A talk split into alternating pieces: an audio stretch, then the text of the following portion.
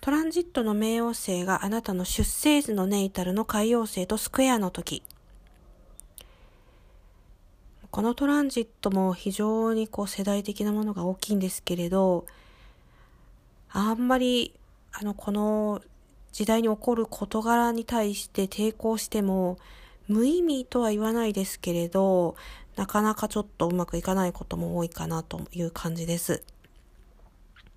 このトランジット中にやるべきことは、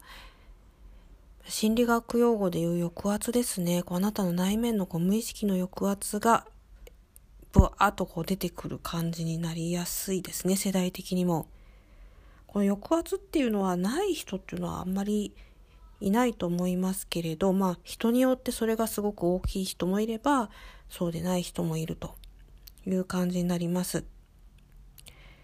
なので、えー、解決法としてはそういったものをこう出てきそうになったものをまたこう抑え込んでこうしまうような形ではなくって、えー、それとこう向き合う機会をこうこう星が与えてくれたというような感じで、えー、受け取るのが良いんじゃないかなというふうに思っています。本当にこの抑圧を避けるっていうことをこのトランジット中にこうこの世代がしてしまうと非常にこう後の世代後世にもこう大きな影響があの与えられますので、まあ、これあのやった方がいいんじゃないかなと思っています。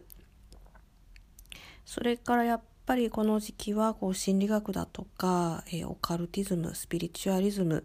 まあ、ミステリアスな事柄、それからこう哲学的なこう深淵的、深淵なるものにこう触れるという、